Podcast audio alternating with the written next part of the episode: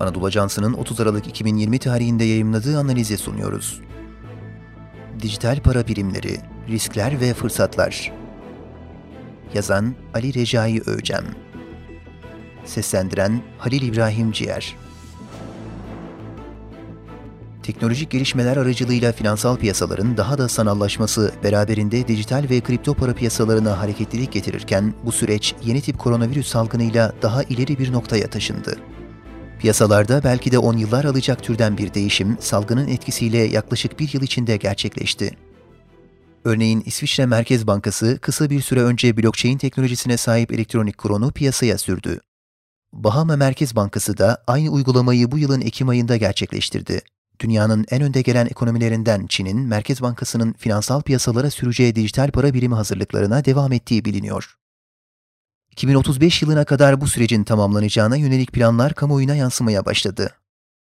Bunun yanında Meksika'nın en büyük medya kuruluşlarının sahibi olan milyarder Ricardo Pliego, Twitter'dan yaptığı paylaşımda likit varlıklarının %10'unu Bitcoin'e yatırdığını duyurdu. Bitcoin merkezi bu hareketli piyasa, kripto para piyasalarına bir takım çekincelerle yaklaşan bazı ekonomist ve kuruluşların görüşlerinin pozitif yöne evrilmesine de neden oldu. Örneğin sürecin başında kripto para piyasalarına tereddütle bakan dünyaca ünlü ekonomist Noirel Robini, Yahoo Finans muhabirlerine verdiği röportajda önceden kötü para olarak adlandırdığı Bitcoin'i artık kısmi yatırım aracı olarak gördüğünü ifade etti. Dünya genelinde yaşanan bu dönüşümü Uluslararası Ödemeler Bankası tarafından gerçekleştirilen bir ankette açık bir biçimde ortaya koydu. Ankete göre dünya genelinde merkez bankalarının dijital para sistemlerine ilgisi bir önceki yıla göre %10 artmış durumda. Riskler ve fırsatlar Günümüzde teknoloji ve finansal altyapıların süratle gelişmesiyle birlikte para transferlerinde kullanılan EFT ve SWIFT gibi klasik yöntemlerin yavaş ve yüksek maliyeti kaldığı görülüyor.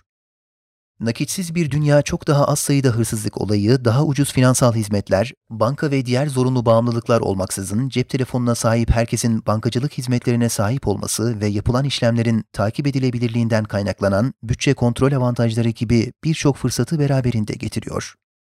Avantajlarına rağmen dijital paraların dezavantajları da yok değil. Bunlardan en önemlisi yazılımlarının güvenliği konusu. Geçtiğimiz yıllarda basına da yansıyan pek çok veri ihlali haberi göz önüne alındığında veri güvenliği sorunu önemli bir problem olarak önümüzde duruyor. Finansal teknoloji uzmanları yeni kriptografik sistemlerinin tüm vaatlerine karşın yeni bir sistemin olmazsa olmazları olan şeffaflık, sürdürülebilirlik ve güvenilirlik açısından yetkinleşmesinin 5-10 yıl daha sürebileceği konusunda uyarıda bulunuyor. Uluslararası Para Fonu tarafından Ekim ayında yayımlanan bir raporda, gerekli yasal düzenlemelerden yoksun Merkez Bankası dijital para sistemlerinin yasa dışı finansmanının önünü açacağından ve yerel makamların sermaye akışlarını kontrol etmesini zorlaştıracağından endişe ediliyor.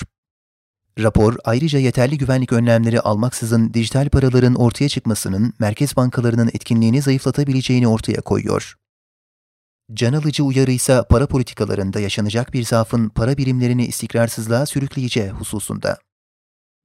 Covid-19 aşısının bulunması ve kitlesel aşılamalara başlanmasıyla dünyada ekonomik konular üzerindeki yoğunlaşma arttı.